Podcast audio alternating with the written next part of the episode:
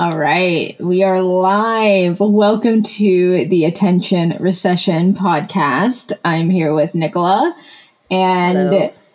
we kind of have come together to share our love and wisdom on so many things. And I feel like we have such a dense Venn diagram of our collided interests.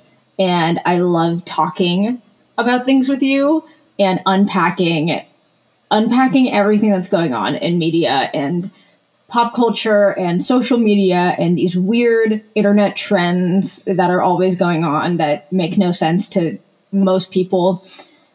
And yeah, we just kind of want to wanted to provide a space for that. So I'm Put very it in excited. the world. Exactly. Yeah, Jaz and I are. I don't know. I think maybe when I first met you, I thought we were kind of like different, but now I think we're not so different. um, maybe partially because you were so blonde and now you're not so blonde. it makes a difference. that that is a completely valid point in a very different era. So we actually met because we worked together, and I was the resident TikToker, and she was the copywriter. Um, can I make it any more obvious? Um, so yeah, I was the TikToker. I can definitely find that difficult to see if you know this new person coming on to make these insane videos um, would be anyone that could be friends with, which kind of intros into one of our topics today. We're going to be talking about a couple different things, but we will touch on influencers and if they are crazy narcissists Yeah. or not. But I also have always like okay, if I had to like typify myself, like I am brunette bangs like art class girl. Like that's just like what it Dakota is, you know? Johnson. And like I just no, that's even too mainstream. I'm like a little alt, like whatever. Or that's an identity I've held for a long time. I'm releasing, sure. and but I have always really gotten along with like like bubbly blonde normal like girls who are kind of like the opposite of me. Mm-hmm. Like there's something to like when someone's different. I don't know. Like I, I've Yeah. had many clicks with women who are maybe not who you would think surface level would be Right. my friend. So I was kind of like, it didn't surprise me that we clicked, but we definitely felt like at that job, like we were just a bit strange. Like, and And everyone knew it, mean- including us. just like that thing where it's just like, oh God, neither of us are in the right place. And everyone knows we're not in the right place. And I don't think either of us are in the right place right now either, but maybe this pod will help us get somewhere better. Anyway, but, but you know um, what? We're here to we're here together, and that's Yeah. what matters. but know? yeah but all that to say that i think like yeah when we talk about the topics we do it's like we both are pulling from pretty different like um past influences and interests and perspectives and things that we read and i think that's why we get a lot out of each other's because we're we have our own um like logs of data that don't necessarily overlap and there's so Yes. much i was even telling a friend yesterday because i was saying like because we're i have a decent age gap like five seven year eight years oh my god! but I was saying to my friend, I was like, I don't think of Jaz as like young. Like, I don't think of her as like Mm. she's younger than me and like whatever. I was like, she has, I don't know, she has, there's wisdom. Like, Jaz has wisdom. There's something, but also like, okay, we'll just get into it. I was like, also, I know that when you're someone who's like been through some stuff, you just kind of find other people who have been through some stuff. And it's just Yeah, like, absolutely. ooh, ooh, you got wounds, I got wounds. Like you've been working Click on it, them I've been working yeah. on it. Yeah. And then I think maybe that's also why it's kind of hard to just like fit in with like people who Mm. maybe just I don't know. It's been easy so far. Whatever. Yeah, Sorry. even- ah, getting too yeah. deep. No, I'm I'm so with it. Like also even just the ability to get vulnerable. I feel like I also noticed that with both of us pretty Yeah. upfront. Like if someone's like, "How are you?" We're gonna be like, "I'm having a shitty morning, Mhm. and this is what's happening." But for so, there's just some people are not willing to kind of go there on a surface level basis, and so I do find that like the people who are willing to open up in that way find each other because we're like, okay, we can be real. Like, I have to say, Nicola is one of the only people that I don't feel this like exhaustion after hanging out with. And mm. that is only reserved with like my closest friends because I do feel like with other people, I have to like be a certain way around and yeah. like mask and just kind of like, I don't know, have that kind of energy with. But like with you, I. I feel very chill and I can be myself and say what's on my mind and that you're going to understand me. And like that, that is very cool, you know? Yeah. Well, okay, enough jerking ourselves off. I know, like I'm gonna cry. But yeah, well, another another thing I guess that's interesting is that um, I'm in New York and Jaz is in LA, so we also have a little yes bi-coastal perspective going on, which is cool. Mm. Um, and that's going to come up a little bit later today because we are going to touch on the Balenciaga runway show that just happened in LA and the phenom of Erewhon and Erewhon posting and why it bothers me so much. Even though I like Erewhon, like it's not Yes. It's not Erewhon. It's, it's a lot. Posting. It's um, a lot to unpack and I'm looking forward to it. Yeah. But yeah, the pod is just about I guess the name attention recession, that's my um TikTok name and I think I got it from reading some article. I just thought it was a good cuz whatever, we live in this world where there's so much um, demand for our attention on different things so that we have i like that concept i mean we're in a financial recession too and um, the idea that we just don't have as much attention currency to pay. I don't know. Attention budget? I don't know. Um, mm. so we're going to talk about yeah all the technology and social media and influence and power and money and canceling and viral and what all these things mean and how they affect us like mm. on a physical level, spiritual level, emotional level. And yeah, ways that we can kind of like zoom out from whatever the current like little crisis is online and maybe find a little bit more meaning or depth or something to take away to stay sane and thrive in this world. Huge that promise. Was the most beautiful summarization I've ever heard, and I'm so I'm like subscribed. I love this podcast already. Um, oh my god! I hope people are like my niche. Yeah, they're like these girls are so full of themselves. Well, stick with us. Hopefully, you'll like what we have to say. we're we're an acquired taste as always, and yeah. you know, again, the girls that get it get it. Um, so yeah, we're we're going to be diving into a couple different topics. Um, our main topic today will be Erewhon as a whole and the history of it and what it means today. Because if you not only live in LA, everyone I think around the country is so deeply aware of its presence because of social media and TikTok, etc. So yeah, we'll be diving into that. Um, but our first topic today, we're going to be talking about dopamine and phone addiction and you know especially with the attention recession of it all um because for me attention recession also means on like a personal level like suffering from lack of attention and like oh feeling very deprived of it and i feel like mm. that's a big cultural thing is that there it feels like there's not enough attention to go around. Um, Interesting. And we're all personally like starving and like turning to our phone and technology to feed that. So, yeah, Nicola and I have been talking a lot recently about managing our dopamine and phone addiction and all of these things. And um, it's just been kind of an ongoing topic, Nicola's taken a little bit more of a radical approach to managing screen time, which I, I want to hear more about how that's going.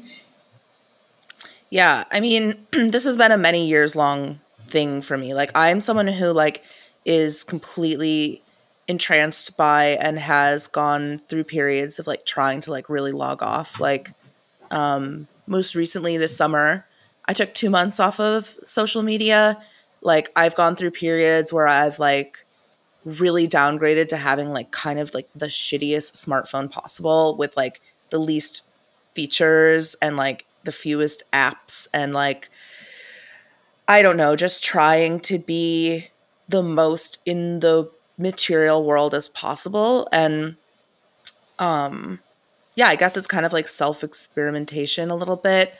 Um and it does just feel so much better. But then there is this weird pull because you don't want to feel like you're like cutting yourself off from people because oh my god another hot topic i think we'll talk about all the time quote is the internet real life or not yes it is the internet mm. is real mm.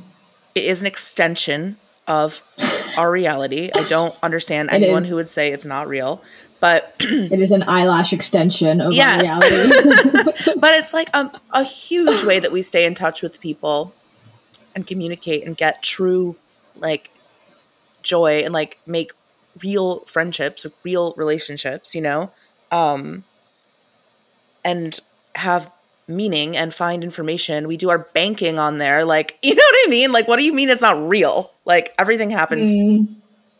on the internet. But sorry, I am sidebarring. But um, yeah. So I don't know. I also like. I just I just try to like do things to like not be screen addicted, and I don't know hundred percent where it comes from, but I also just feel like my phone, I don't know, like the apps are just not that addictive lately. They're like not good. Mm, it's it's flopping lately. They're yeah, flopping. I I go back and forth. I so I do TikTok marketing for a living and so that and I've done social media marketing for a living for quite a while now. And so I've always told myself that, like, oh, it's my job to be on my phone all the time. Mm-hmm. And in some ways, that is true. Like, I do need to know all the trends, what's going on, be like the first person to report what's going on so I can, you know, talk to my clients and be like, this is what you should be doing and, you know, be that mm-hmm. expert on it. But I have absolutely let that get so out of hand to the point where I was and have recently been feeling a lot of like this dopamine like depression if I so much as go on my phone in the morning and like go on something that's very like an exciting platform like TikTok mm-hmm. where there's a lot of information, there's a lot of dopamine going on and basically what happens is that your brain in the morning, if you're starting off on very high dopamine, your brain is going to want to keep up that level of dopamine the rest of the day. But the truth is, like, the reason we get dopamine is from completing a task. And it's kind of our, like, our brain and body's way of rewarding us for getting up and being alive and taking care of ourselves and getting food and sunshine and whatever.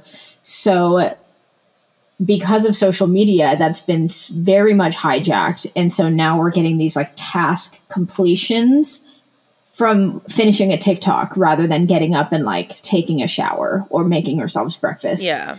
And so this is I think a huge thing that a lot of people are talking about but also not really. I think I've also noticed a renaissance of people being like, I am going to go on my phone first thing in the morning because I want to. And that's, mm. you know, and I'm like, I get that kind of resistance to this maybe wellness yeah aspect of like no phones first thing in the morning. Like i feel like i personally see that a lot with like the very like hippie kind of erewhon community. Yeah. But not even. Honestly i feel like the erewhon market is very on their online. But yeah.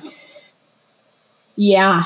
And anyway, so I've just been exploring the notion of like, how can I like be the most happy and productive and not be chasing like a high all day because I decided to watch TikTok videos or whatever first thing in the morning. Mm-hmm. So it's just a very interesting thing that we kind of have to think about. Um yeah, my version of that is like I used to do a lot more culture writing. Um, mm-hmm. and I also felt like I needed to know everything, like to be on top of everything, know everything that's going on, so that my work would be the most informed, you know? And mm-hmm. that was a hard tension for me because I didn't like being plugged in all the time. Like, I didn't like feelings of jealousy, like, oh, wish I'd written that, or like, oh, they're at that event. I want an invite to that. Or you know what I mean? Like, oh, it's so mm-hmm. oh, I'm getting like a physical sensation in my chest. I I oh. hate feeling that way. It's so gross. Like, mm. uh, and it like betrays all that is good in my life, you know? And there is so much that is good. And it's just like, I don't know, it's gross. It probably shortens your life expectancy, like, like which I think the American life expectancy is down for the first time, like in all of history, basically. Um, Whoa. Yeah. I'm not surprised, to be honest. I saw some chart, but I didn't look at it very closely. But um, yeah, we have to be warriors against this society that we live in. Um, but I feel too like with the looking at the phone first thing in the morning, like I, especially lately, have been really, really precious about falling asleep and waking up and like that period of time of consciousness where you're in between like being fully awake, alert, doing things, being fully asleep, hopefully dreaming, like being somewhere else, you know? And like that time in between is so cool, like to just let your mind wander and see where it goes. And man, I was in the sauna at Equinox and there was a girl looking at her phone in the sauna and I was like, "Girl, put it do down." That? Put Is your phone down. not going to melt and well, explode in there? I know. I, people do this and I'm just like, "What?" I can't also, even bring like, water give there. yourself 10 minutes to let your mind wander. Like just let yourself have the freedom of like thinking without yeah. something in front of your without something telling you what you should be thinking about based on the app mm. and what it's showing you. Like let your own mind think its own fucking thoughts. You know, like yeah. I don't know and also that like ruins your unplugging experience because now you're so aware of the phone and you're like oh should i be on my phone? Should i check my text messages? What is going on? Oh my god i have work tomorrow. Like it sends you down this like spiral. Just and i think this is like such a common thing where like if you're at dinner with friends and one person goes on their phone, everybody picks up their phone and goes on it. That's why I like, hate QR code menus because it yes. brings the phone back to the table. And I'm like, can everyone no. put the phone in the purse? Let's eat them. Yeah. Okay, we can get one pick. That's fine. Get the pick of the food, put it away. Yeah. Let's talk, whatever. Like, yeah. Yeah. yeah, it's a lot. And it, what's interesting about this is I feel very similarly about plastic surgery and like mm. that's can be a whole topic for another day but for sure i i made a tiktok like a year or two ago being like what frustrates me the most is that just being a woman today with like how rampant like the plastic surgery is for example you don't get just get to exist you kind of are sent on a path of like do i do plastic surgery, Botox, filler, etc., or do I not? Yeah, it is now like you're not exempt. You're not exempt from choosing, and that I definitely want to dive into that one day. Um, like the topic, and maybe the plastic surgery. Who knows? Yeah, we'll yeah, yeah, yeah. Um, that's ongoing in my brain. Um, but yeah, and I feel that same way about like phone usage. Like we no longer are able to opt out. We have to pick our route and there's so many people doing different things. I don't know. And it's almost like the same with plastic surgery. If you choose to opt out, it feels very radical. It feels very like you're taking a stance when in reality it is the most natural course. Yeah. To not be addicted to a piece of technology and also to like age naturally is like is is the most is natural. natural. course, but mm-hmm. it feels radical and subversive to do and it's so weird, you know? I don't know. Yeah.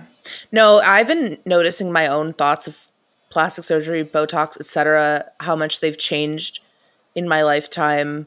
And especially probably like the last five years, because I'm for sure someone who is like, oh, I, I'd never get plastic surgery. I would never get Botox or something like that. That's for a different kind of person. That's not for people like me.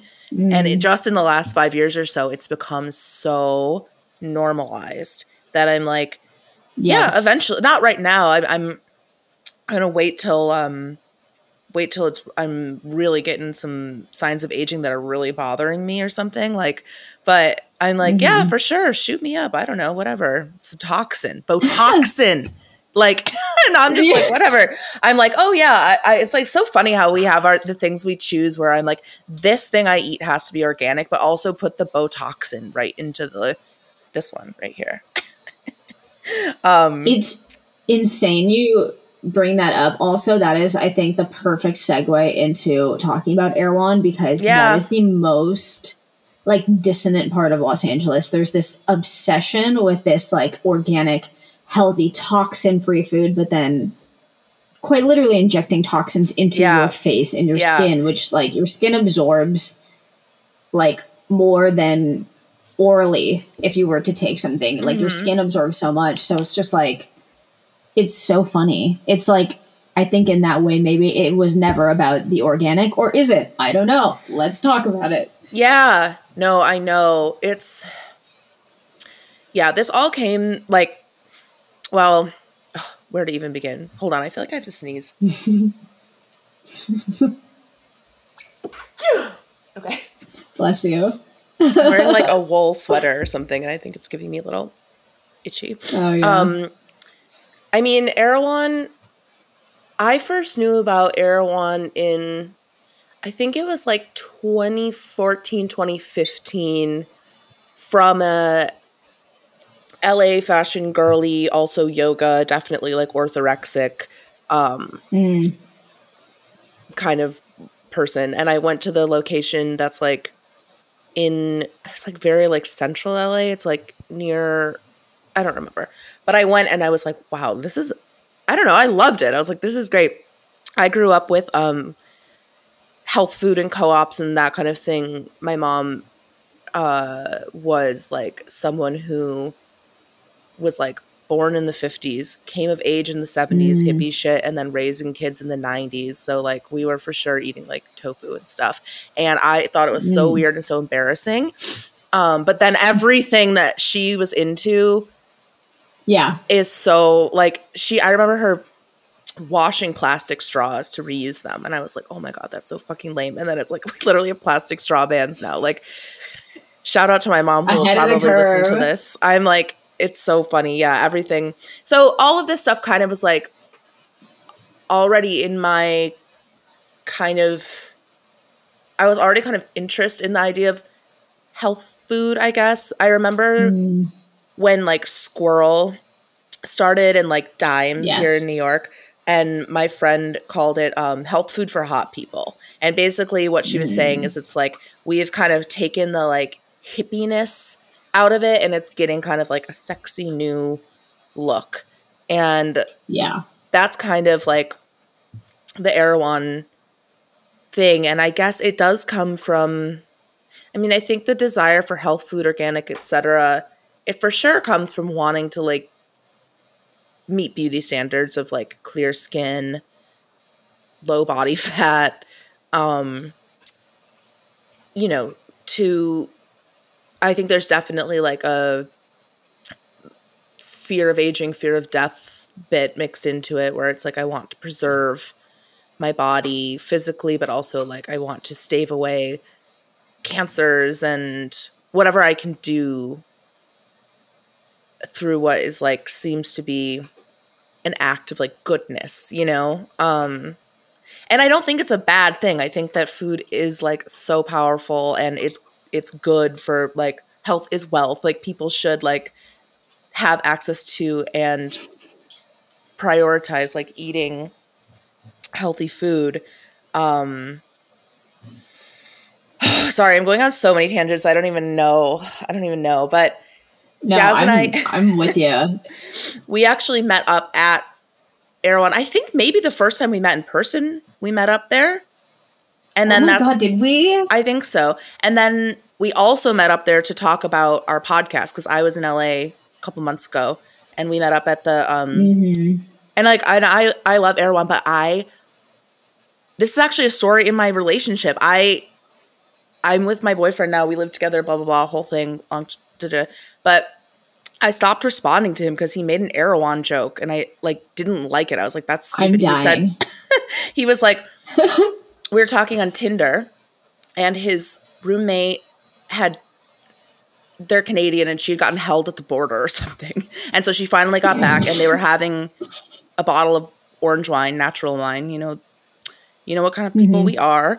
And mm-hmm. he was like, "Oh, it's got this kind of like he was saying that it was like had a lot of like sediment or something and it, and he was like it looks like a um, turmeric shot from Erewhon." And for some reason, that just I was like, "Oh, who's this guy with his fucking orange wine talking about Erewhon?" Like, ugh. And so I stopped responding to him, and then we matched again on. That Hinge. is so funny. I know, and it's like an ongoing thing. And he's always because we are like, "How did you meet?" And I'll I'll be like the apps, and they're like, "Which ones?" And then he's like, "Well," then he always tells a story, and I'm always so embarrassed because I'm like, I'm such a fucking bitch, like just not just like I don't know, like not responding for no reason. I'm dying. I mean, that's really how it is on the dating apps. Like, someone will say, if you're in even the slightest bad mood, someone will say something, and you're like, I literally never want to see your sorry face again. And yeah. Like, I don't know who you are. You yeah. Know? Yeah. So, yeah, I don't know why. I actually really wanted to do this topic because I wanted to get to the bottom of why it bothers me. Like, because Erewhon itself doesn't bother mm. me, but content about it, like, now, like once yes. TikTok discovered it, I was like, oh God, this is like, I hate it. I hate it. I don't know. Yes. Well, it, it's funny too because so I've been in LA since 2018, I believe. Um, but I've been in the like greater LA area since like 2014. I lived in Long Beach.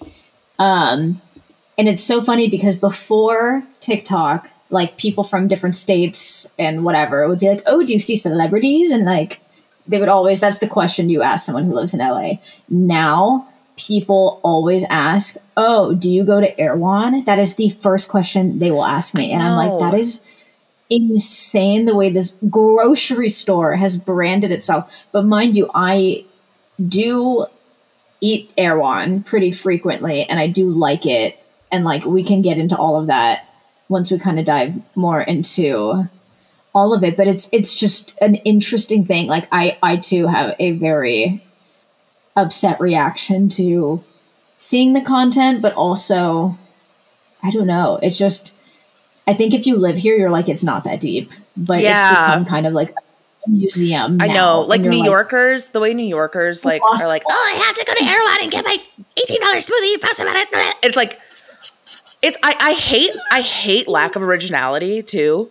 And it's just like I mm-hmm. hate like it's like people have been doing this for like four years, dude. Like get a new fucking bit. You're not you're lame. Like I don't know. Like I I just like I have I'm such a snob in that way that I'm just like you need to be original. Like you're yeah. Like, you're sheep.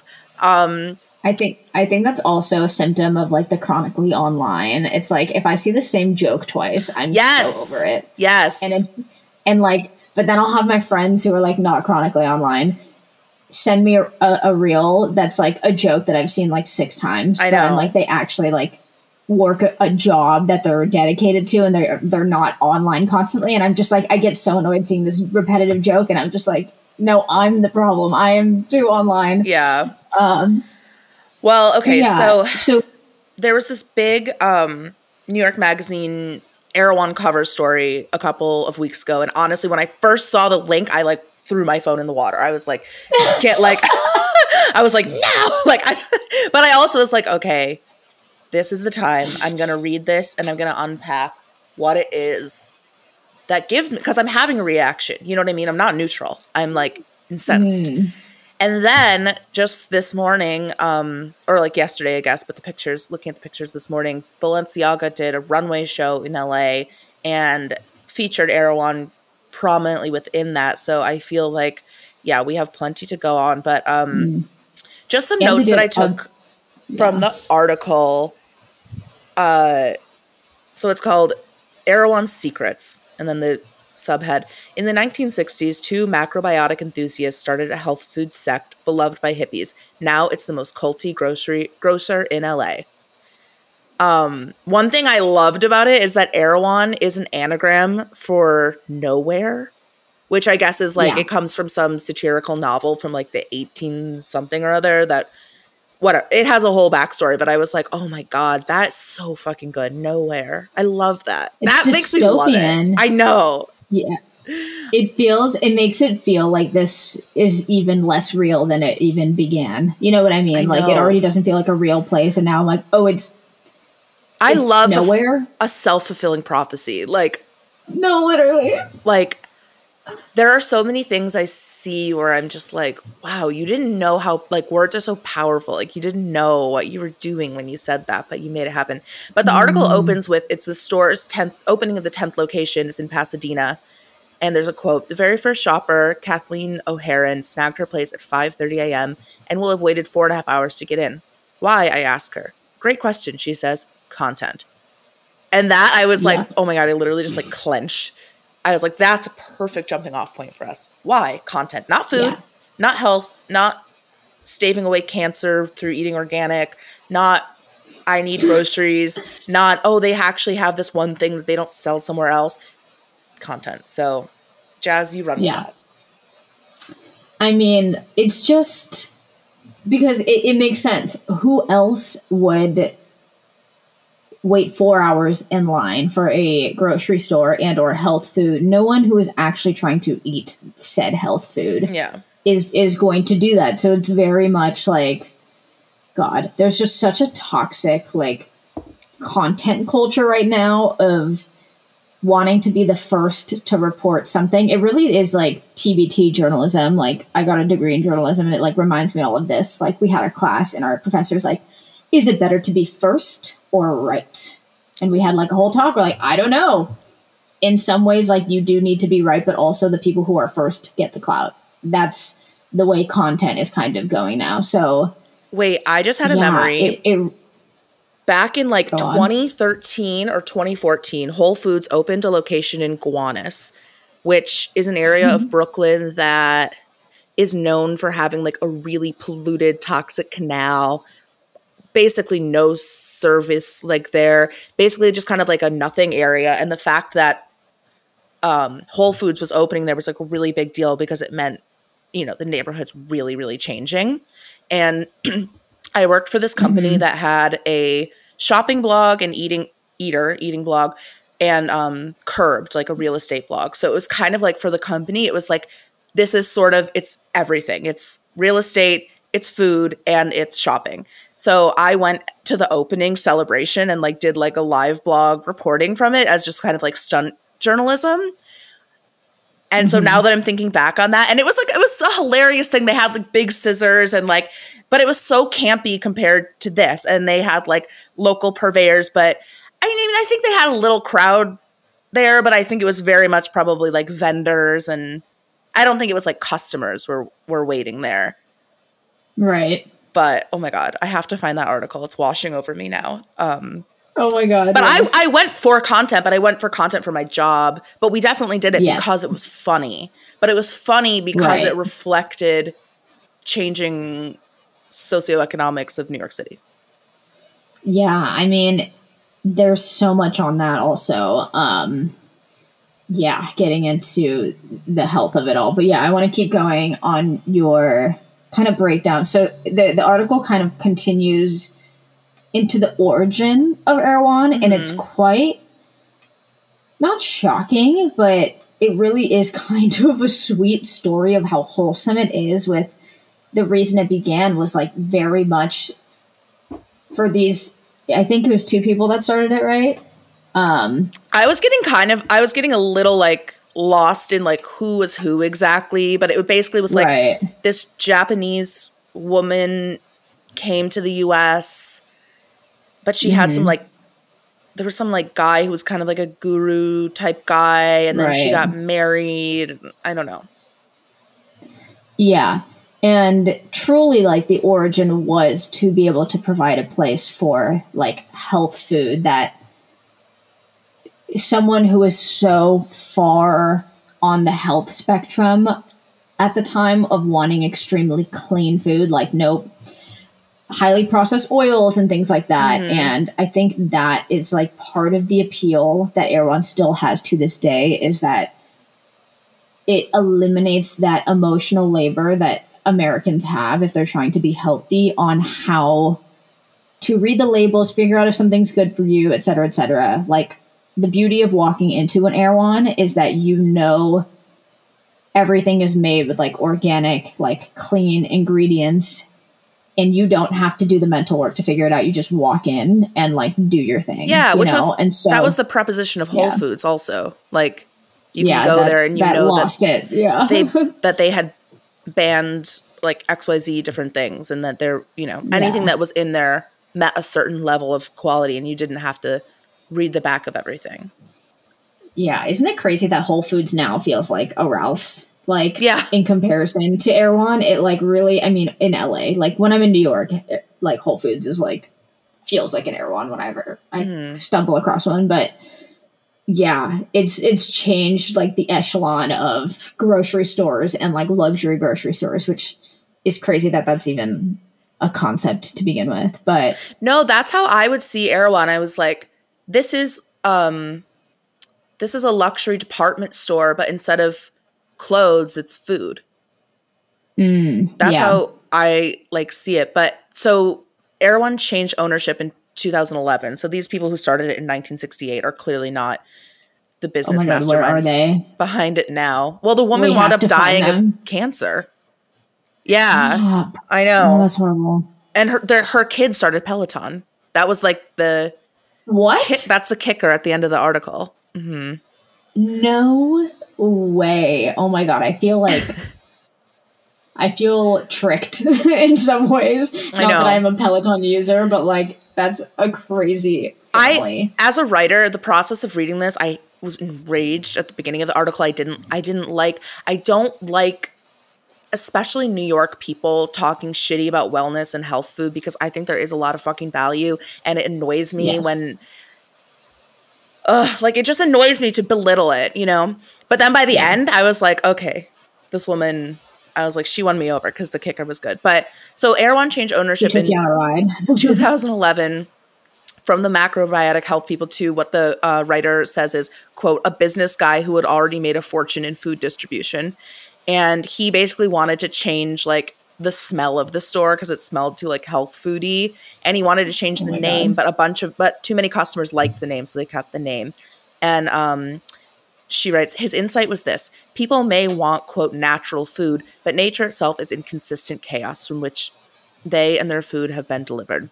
They do not want nature, but its opposite. Civilization, control, and experience designed down to the inch. They want custom millwork and imported glazed tile. They want color breaks in the vegetables, not lettuce, then spinach, but lettuce, then radish, then spinach, such that the radish pop hard against the sea of green. I have chills. I know. I felt, I was like, I'm glad I read the article because I feel like it just, I'm like, thank, I, thank you for giving words to like what, like, ah, thank you. I mean, totally. I mean, that sentiment in itself speaks volumes to exactly what Erewhon is. Yeah. It is marketed as this closer to nature, but it in itself is so deeply not that Yeah. because of its high level of like the, yeah this cleanliness this hyper organization if you've ever seen like the way they organize their produce like they're talking about it is picturesque. It's like almost not to be touched because Yeah. it's so perfect. And that appeals to our little brains because like it would be so I feel like it's almost comparable to like this versus going to like a farmer's market. A Yeah. farmer's market, there's a lot more going on. It's very high stimulating. There's like vendors from all different types of farms and places and you kind of have to know what you're doing to kind of navigate and like I don't know. It's it feels much more like real rooted in this like actual like farm to to table kind of energy. Okay, Um, this was a Erewhon- huge takeaway that I took from the article was that actually let me just read one more chunk because this really gets at Okay. Uh, this is from the article. The prepared food is designed to appeal to a normal person, or at least a normal influencer, which is to say, the smoothies are as oversweetened and the kale salads as overdressed as their counterparts at a food court in Kansas City. This follows a pattern seen in natural food stores more broadly. When John Mackey started Whole Foods in 1980, 20% of the store was bulk foods. When he left, less than 1% was. People stopped cooking, he told me. And that's what it is. It's like basically Wow. the gist of it is like natural food has become about like snacking snackable package pre-made ready to go it's not about going and shopping for like yeah um bulk quinoa and like Mm. uh organic unprocessed bulk tofu or you know what i mean it's about going and getting like yes. deep fried buffalo cauliflower you know like Yeah. And, I- and your Hailey Bieber, yeah, smoothie with that has like probably 55 grams of sugar. I don't know, like a soda's worth of sugar, you know? Like, Yeah. I mean, I also can't help but make the connection back to like, we are all so phone addicted and dopamine deprived that we are not interested in cooking anymore. We Yeah. want pre easy food so that we can spend that time online and like figuring out how we're going to become famous. Yeah. that's kind of that's kind of the vibe like yeah, there really is no it's like to the point where I almost get confused if I see someone in Erewhon with a shopping cart, like doing grocery shopping. Like Mm-hmm. that does not happen. Like you get like one offs here and there. Yeah. You get your hot bar, but like you're not yeah, you're not buying that bulk quinoa usually. Unless When you you're, see like, that, that you're 1%, like- you know? You're like, oh, that's an actually rich person. Because anyone Yes. can spend $30, but not everyone can spend 300 you know? Yes. And I also saw recently they have this they started doing grocery delivery and Yeah. you get free delivery and that so mind you I have Instacart which is like similar um free delivery you pay like a, a small like yearly fee and then you get free delivery on orders over $30. I'm like that makes sense, you know, you get a couple things here and there whatever. Erewhon's minimum grocery delivery is $150. That's what um And, Whole like- Foods is now through Amazon. And it used to be 30 Wow. Well, you can pay a $10 fee or it's 150 but because I was living right near the Silver Lake Erewhon and I was going there a lot um just to like work from the outside area and Mhm. there it's hilarious because there's this area where there's just a ton of like um mostly like Armenian immigrant guys like hanging around waiting to pick up the orders and you just see the like class disparity like so obviously Wow. and there it's just like and you see you see the you see the the guys who are unloading the like stuff Yeah. and then you see the guys who are waiting to pick up the stuff and then you see the people who work there and then you see the people who are buying there and it's just like you've got all the tiers and it's all laid out so Mm. transparently um but yeah it's a whole fucking ecosystem of um uh, it's a whole economy. There's a whole economy going on. We're all playing Yeah. our part at Erewhon. Uh, and it's so unfortunate because, like, I personally, I have to be very health minded because my health has been just like so difficult to deal with the last couple years. Um, and so eating clean is like I will go out of my way to go to an Erewhon because I'm like, there's nowhere else I can like get this like salmon or something like for lunch if I'm like out and about doing whatever and I need food that is going to not make me feel more sick or whatever Yeah. it is. And so I go and I spend the $22 on, you know, salmon and broccoli and like whatever. It feels insane, but some things have to be done. But it is so sad to me that that is what it takes now to find food that is like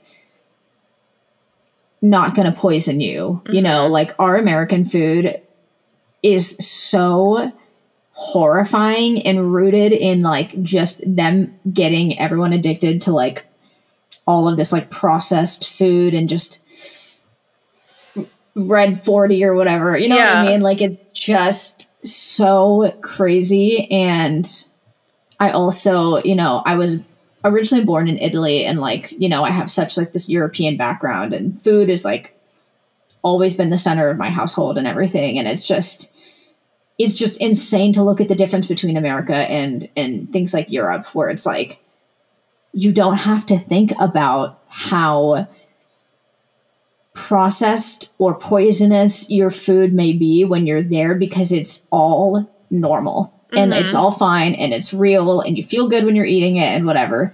But then you come to America and you have to spend so much money at a place like Erewhon just to feel like you're maybe getting something similar to that. Hello. That's my dog. That's Ali. Ali, no. Um, I know. I agree, and Uh. it. I mean, that's like a whole other can of worms, but it's true. totally. and I think part of the like a lot of the content of Erewhon is like, look how expensive this is. But it's also like unfortunately, if you want to eat uh grass fed, you know, organic, humane, um farmer like if you want you know what i mean? If you want all of your values represented in your food choices it's gonna be expensive. Like that's Yeah. even regular food is so expensive right now. Even like shit a shit um Mm. dozen of eggs is so expensive if you want the really good eggs like oh my god it's so expensive and it's kind of just like Yeah. this shock of being like wow food's expensive it's like there's something sad and deep about that because Yes. it's like it says so much more um but it's also like it's so i don't know when i see those like i made a $300 peanut butter and jelly from erewhon it's like and i don't know okay I know exactly what you're talking about. i know it's just yeah, like it's to me, yeah, like that really is like all the, the jokes and memes of Erewhon aside, like it is representing something really dark. Like that that's that this is the lengths that people have to go to feel healthy and because food is now a luxury, it is commodified as such. Let me go But crazy like we see with a Balenciaga collab, you know, like a designer collaborating with a grocery store is on a juice. I think they made a juice and also did the runway show. Um, there's back yeah back to the heard- runway yeah. It's just so toxic, and I think it's something that we need to be aware of.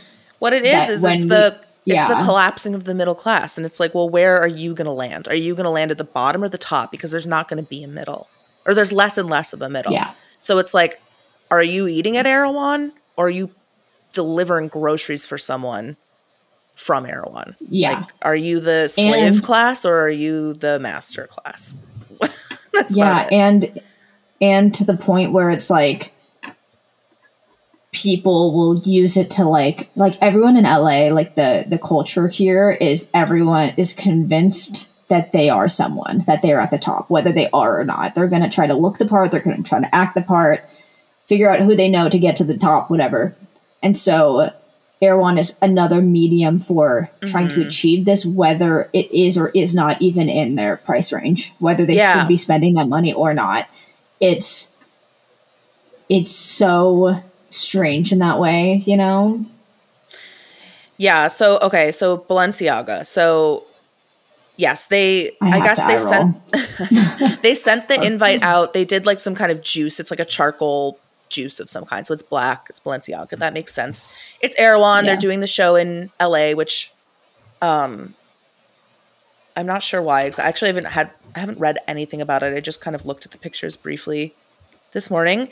Um, honestly, it makes sense. Like, um, they have done a lot of collaborations with tons of low end brands. Um, it's been kind of a reverse of what you used to see, where you would see like um, H and M would collaborate with a high end brand and it would be sold at H and M, you know, at the H and M price Yes. point. And now we're seeing the Yes. opposite, where like for instance, the Balenciaga Adidas collaboration, but it sold at Balenciaga at a Balenciaga price point. Like that is Hmm. something that I guess they invented, or even like when um Skims and Fen- uh, Skims and Fendi did a collab and it was sold at the Fendi price point, but it's like who is buying Why? like nine hundred dollars skims? But yeah, anyway, um, Insanity. power of co-branding. So I guess for me, I'm like, yeah, this seems like a natural fit for Balenciaga. Um, they're still, I guess, recovering from the cancellation that happened. I think it was around a year ago because I think it was the holiday Yeah. campaign a year ago, which I feel like the what happened was that there was two different campaigns and one was they had um these backpacks that were like little like teddy bear backpacks with like the teddy bears are like wearing bondage um and they had like children in the photo shoot which to me is just like why are adults wearing like teddy bear backpacks with bondage like it's so fucking corny and lame You're like first. First of all, let's start there. First of all, why? and then having the children i mean i i really think i don't think it was like but i think it was just like i really don't think it was i don't see a malicious intent with it i really think someone was just trying to be like i i just think it's like fashion people so like it, it actually ended up getting a lot darker than that. So I, I'm not going to get into like the details of it because that's a whole, you know, sensitive topic. But there were papers on the desk. that's a second okay so there's two things. it. That Oh, was that's the first one campaign. Okay. And the second campaign was like, yeah, in the background, there were these, yeah, printed out documents that included these, it was a court case that I believe what it was is that it's a court case that kind of said that it was basically ruling on the side of like, no, you cannot depict children in pornography or something like that. But the fact that it was about Horrible.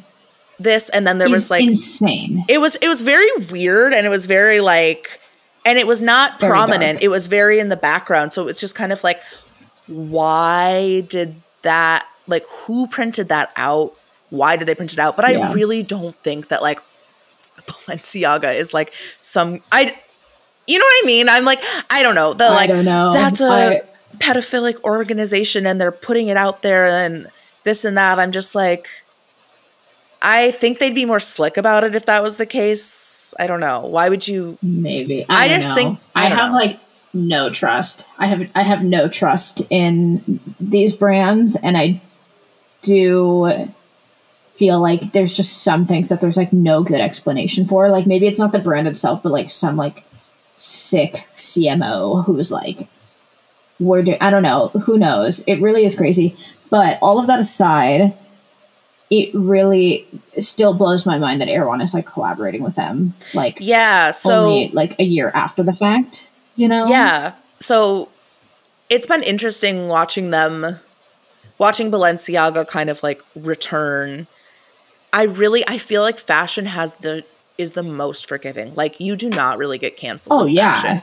It's one of the areas that you can just and I and I kind of feel like doing this in Hollywood and especially doing this kind of like 2000s like trashy on purpose kind of thing like sort of speaks to the kind of like fuck it who cares it's cool you know what i mean like i think in a way that like hollywood Yes. and la is the perfect place to like have a kind of like debut your refresh. Yeah. Yeah. And just kind of be like, you're being so uncool. Why are you taking this so seriously? You're being so uncool about it. Like, You're so can't lame. we just yuck. like, can't we just like go shopping? You know what I mean? Like, it, it's kind of giving that.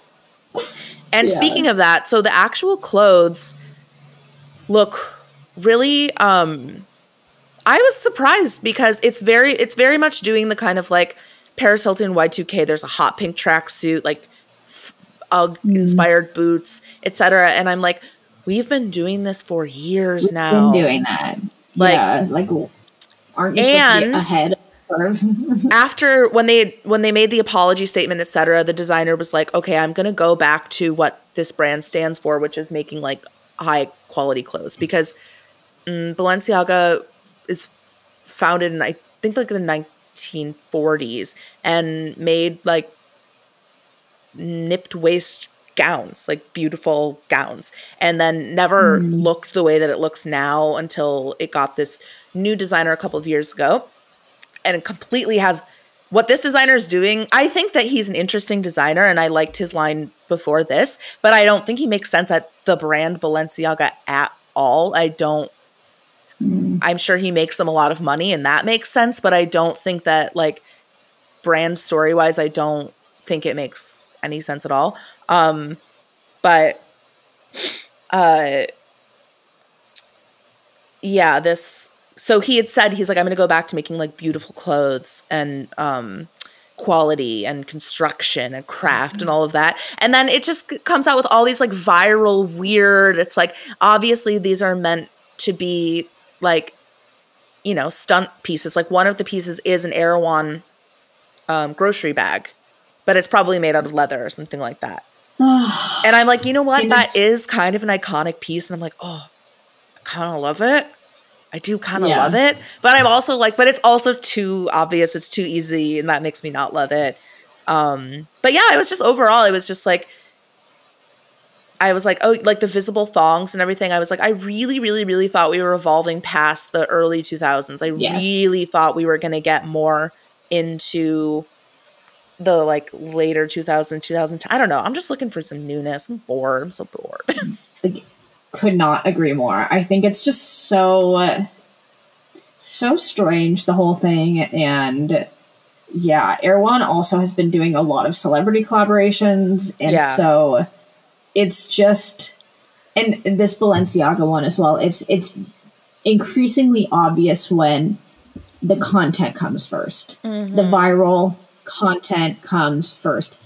Oh, we're gonna be we're gonna make a neon or rainbow smoothie so that people post about it on social media, and it's just like yeah.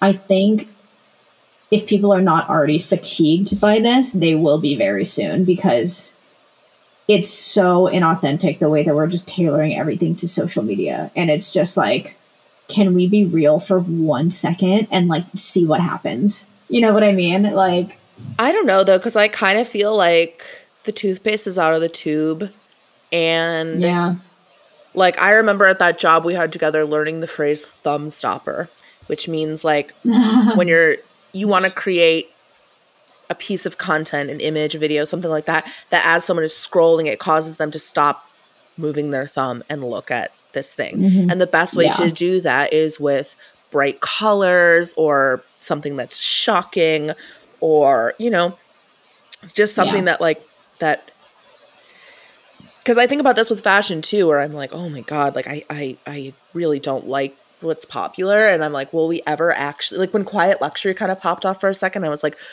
that's not actually going to come back in a big way because it doesn't play on social yeah. media because it's quiet and social media is about loud it is about hot yeah. fucking pink and mm-hmm. being super naked. You know what I mean? Like it's not about wearing like a tasteful knit. Yeah, no. Maybe maybe one day, but not today. Absolutely. No.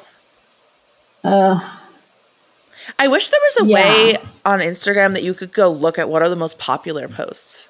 Like mm. they should have a trending like, post page like isn't that kind of the explore feed except it's so hyper specialized now that I like, know, but I want to see like that's because there's so much content. Do you remember like, the there was like picture today? Yeah, because I remember a couple of times there would be like Kendall. It would be like Kendall Jenner's yes, post is the mo- yes the most like post ever, and I'm like that's cool. Like where can I compare? Like what I I'm curious. Like I only know what I see. Like what are the most liked yeah. posts? Like what are anyway? That's a that's an aside. Um yeah.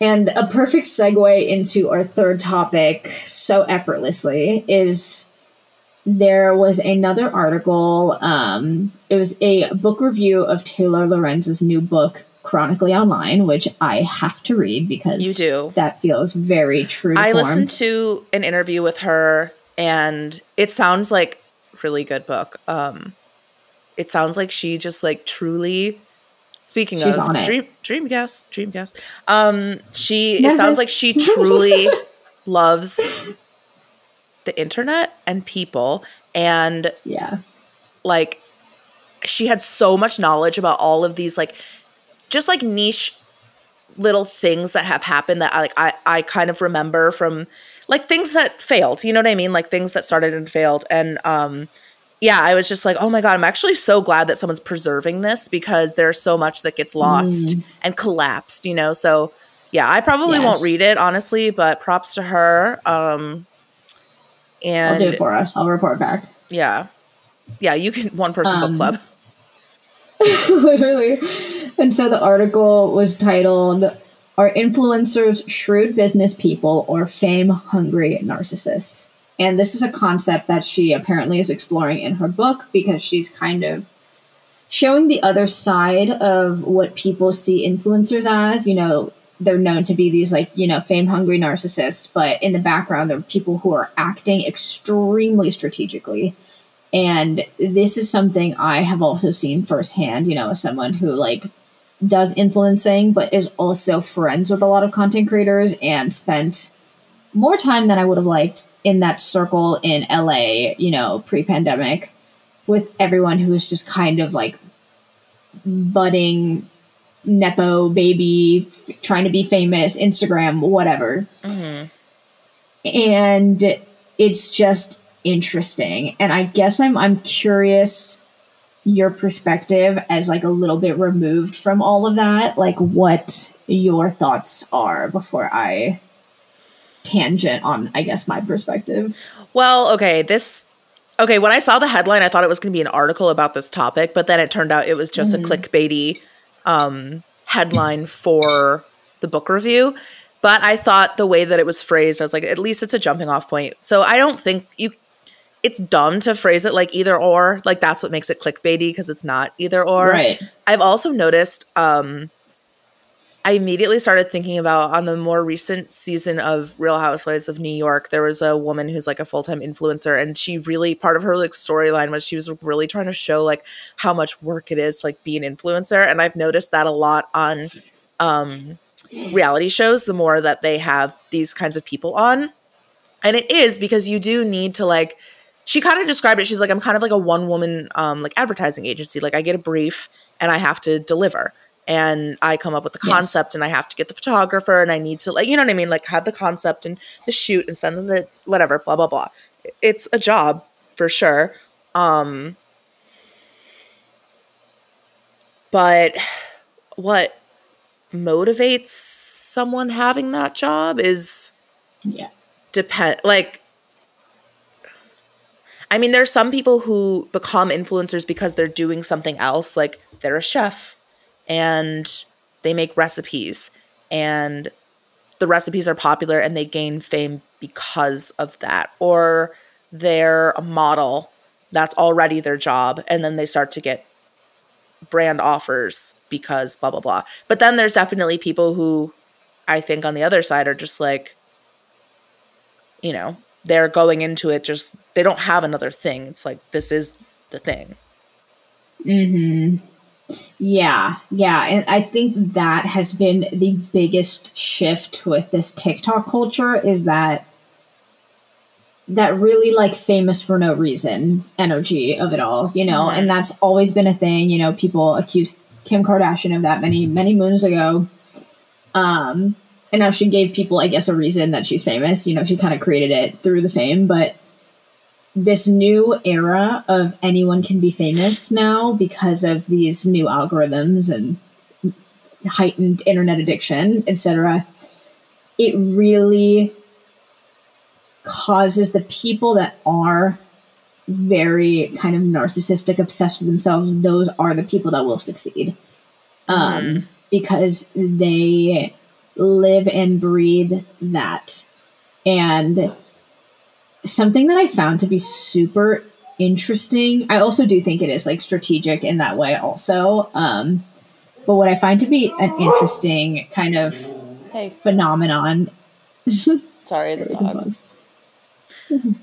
um, go on. Uh, so something I also find to be very interesting is something I've been seeing on TikTok a lot is there will be a, uh, an influencer that people like and I will see people being like, "Oh my god, I really want to be their friend. I want to be friends with them so bad," and yada yada yada, whatever. But as someone who has been friends with many influencers that like post to that frequency, those people are so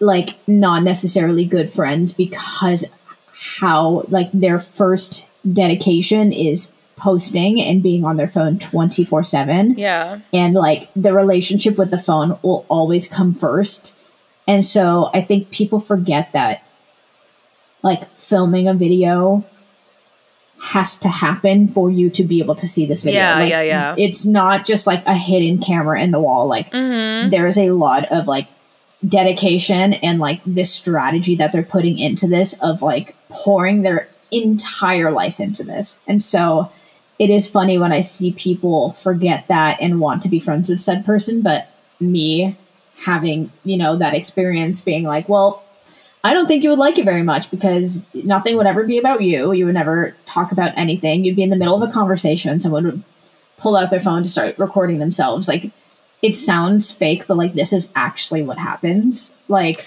Yeah. and it's it's very strange, and it does really take a very specific person to do that. And I think it does take like this kind of narcissism of it all um, to be able to be someone that will channel everything into that. But I do think there are the people, you know, maybe that recipe content creator energy of like they are using their platform to heighten what they're already doing in real life. That I think is the healthiest version of an influencer that is like the least likely to be this kind of fame hungry narcissist of it all. Mm-hmm.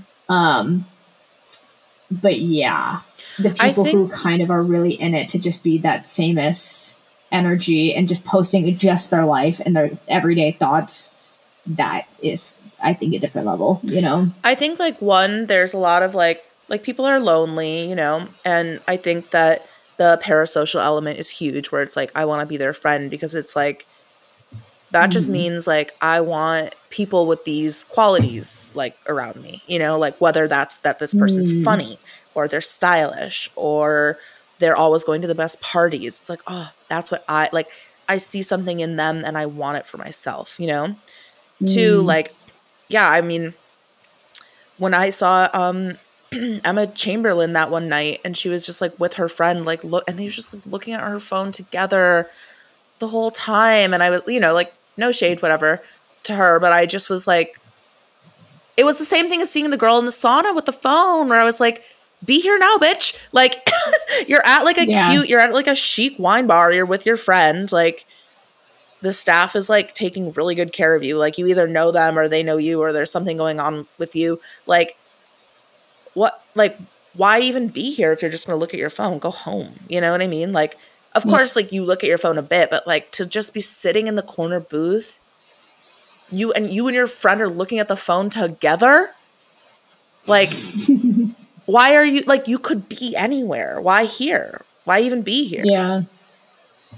And I think that's another element of it that I think a lot of people don't recognize also. Like, it takes a very specific personality to be someone that wants to record their entire life on their phone. And typically, those people I find to be are a lot more introverted in real life and aren't maybe the people that are like surrounded by tons of friends going to parties wanting to just be Yeah. like that life of the party like this is Yeah. usually like maybe the person that is more of the observer and the person that feels more comfortable in the confines of their home rather than socializing and out. And that's kind of like how i felt a lot you know in my like years of content creation. I would like meet people who would just really assume that i would be extremely extroverted but i'm like there's a reason why I do this is because I don't want to like I get very energetically drained like being out and like having to socialize with people and like to a huge extent, you know, and that's something I'm working on, but yeah, it's it it's a very lonely job and it's a very like introverted kind of thing because you don't feel like you're talking to a million people. You're literally in a room by yourself talking to your mm-hmm. phone. Like it's it's a weird dystopian kind of thing. So Yeah, I mean, think I it is noticed for myself, people like- do become famous. You know, the times when I've been the most active in just like posting, whether it's Twitter, Snapchat days, Instagram stories, whatever, is definitely when I'm have been lonely and I've Yes. I'm reaching out for connection. I'm trying to like put something out there so that I can get something back. I want some little hearts, I want some replies, I want my friends to see me, you know? yes, And when I'm busy and happy and doing stuff, I'm not like recording it. And I even have like, maybe it also is because I'm a bit older and I have friends then who are even older and like they would never, like, we would never be doing something together and they'd be like, let's film this, what we're doing. Yeah. You know what I mean? Like, they would think that's so weird. And like, I remember actually when you were talking about the like, it's not a hidden camera in the uh, wall.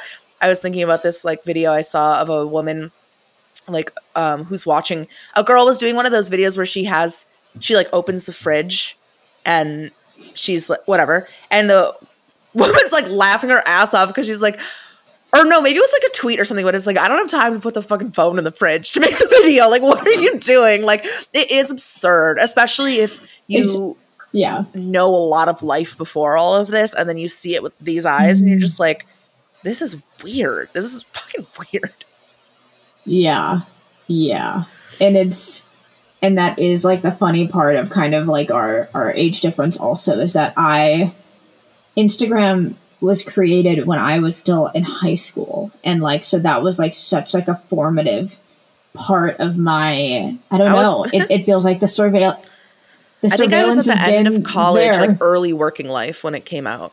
Wow. Yeah. Yeah. No, like that, that self surveillance has, is deeply embedded. And especially like, you know, I'm still, I'm like millennial. I'm like the youngest millennial, like Gen Z cusp, whatever, the Zoomers, whatever you want to call this. Yeah. Um, Zillennial. and that's like, tr- it's, it's truly all we know. Like, is, is viewing your life through the lens of a phone and content. And it's, I I don't know. had um strange. I I definitely had and I loved like MySpace, LiveJournal, AIM. Like Mm, that was so fun. Like I loved being on my parents' desktop computer and like looking around the web and like finding communities. You know what I mean? And like talking to my friends and putting up my away message and like the like customizing. It's like it's like it was like the same idea of like how I would design my bedroom. It's like, oh, this is going to be the music on my page, and this is going to be my top eight, and this is going to be my way message, and this is going to be my handle. And like, it was like a, a way of like self styling, like early on, you know? But it wasn't, and even though you were like, maybe because not everyone was online yet, the way that basically you assume everyone is now, it was a little bit more like, yeah, me and my friends and maybe a couple people I'm kind of meeting online know about what I'm posting and what I'm doing, but I don't expect like any person I meet to find me and know me and see me and I don't remember like being in high school and like looking at my MySpace page through the eyes of other people really. mm, I just Yeah. remember being like, I definitely like, there were definitely like, I had my own influencers, like the girls who I thought were really cool. And I looked up some of them recently and like looked at those photos and I was like, what the fuck? hello. Um, they all have like podcasts now and are like mommies, which is fabulous. I love that for them. Uh, and uh i yeah but i was like very like into them i had my it girls but yeah and i i definitely like cared a lot about my page and like how it looked and like my live journal and stuff but i didn't really think that much about how other people would perceive it or look at it but that also might just be a me thing because another conversation we're going to have is inner and outer motivation and my like crazy airiness i like don't think it's weird. I am very obsessed with how I appear to other people, but then I also it is kind of a second thought. I don't know. Yeah. That's a whole other thing. But I do spend and have spent a lot of fucking time in my life thinking about what impression my Instagram grid gives to mm. someone when mm. they look at my profile. Yeah. And that also goes back to the like is is this real life is it not like it's such like the line is like bleeding every day. Like it's it's just kind of a new a new era and that is also what I am like so excited to like explore on this podcast yeah. in our future episodes because I feel like we all feel this collective feeling that something is afoot and we don't know what it is yet and like we're all just experiencing so so much in terms of online and these trends and these, you know, just this new culture and we don't know what to make of it. And this feel, feels like a really fun way to document. Yeah. I feel like the rules time, are always you know? changing and that the rules in so many different ways that I was kind of maybe taught that the world worked is just not the way that the world works. And so now the way that I try to live is just like I can't assume that anything's fixed, you know? Mm. And so if something doesn't sit right with me and I don't agree with it, I don't have like I can have the mental freedom to think like, well, maybe it's it might not stay like this. Where I used to very much just be like, well, this is the way it is. I have to fit myself into the box. Like but now I feel very much more like shit could just blow up and it could, you know, Mm-hmm. And I attribute like that maybe, to yeah. 9 11, the financial crash, and COVID. That all broke reality in ways where wow. it's like, oh, what?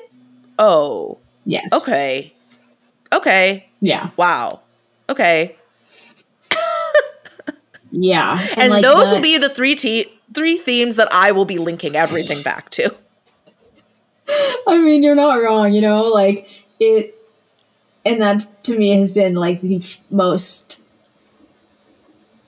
personally exciting part of like my content creation journey is realizing that like there can be a large ripple effect. Like i can make a video about an idea and it can go super viral and it becomes a, you know what i mean? Like and that makes me feel obviously there can be a dark part to that but that makes me feel good in the sense that like change can happen and like also that the way that we feel is probably the way that a lot of people feel. And people just aren't able to voice it or don't have the platform to voice it or whatever it may be you know? So i've felt really yeah. stuck for a couple of years with like writing and really frustrated and just being like what's the point? Why write about this thing? Like who cares? It's so stupid blah blah blah. It's pointless. Like it's just a little momentary thing.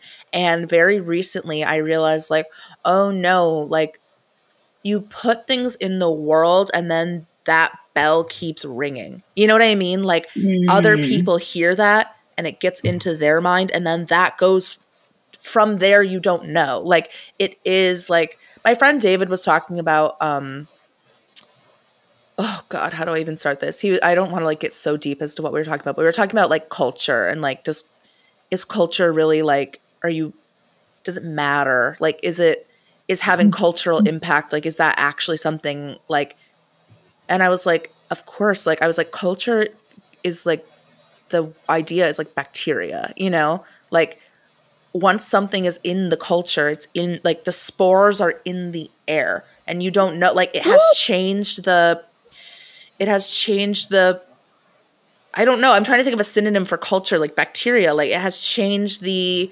landscape. Like once the thing is out there I don't know. I think he was feeling kind of down about um like cultural impact versus like making true change through like government or something like that. And I was like, no, no, no, no, no. Mm. Like, you know, this is everything. Matter. You know, like having like, um, I used to feel, I guess, sorry to just tangent, but like with the idea of protest, I used to feel very like, what's the point? It's not going to change anything, blah, blah, blah. And I just listened to this um, guy who's like some expert on something or other. And he was like, with regards to protest in the last couple of decades. And he was saying, like, he showed up to a protest recently and he's like, I know that I'm there for a glorified photo shoot, but that's what the point is. It's like you're sort of there to show, like, mm. in numbers and create an image that Wow. is then in the history books or whatever or you know then if people see like oh all these people gathered at this place like let's do our thing in this place. It's not really about like mm. our demands are going to be heard today and then we're going to make the change. It's more about doing a glorified photo shoot but like that's that image goes into the culture and then that changes the atmosphere bit by bit by bit. So i don't know. Everything counts.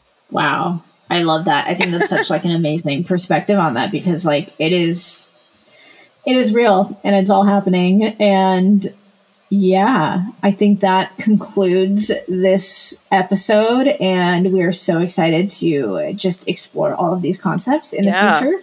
And if you've made Yeah. it this far please um we love you. yeah thank you thank you rate please rate us five stars subscribe follow us like and subscribe tell your friends and um yeah we hope that you liked this episode it was uh, very fun this was really fun Yay. Okay, we'll see you next time. Bye. bye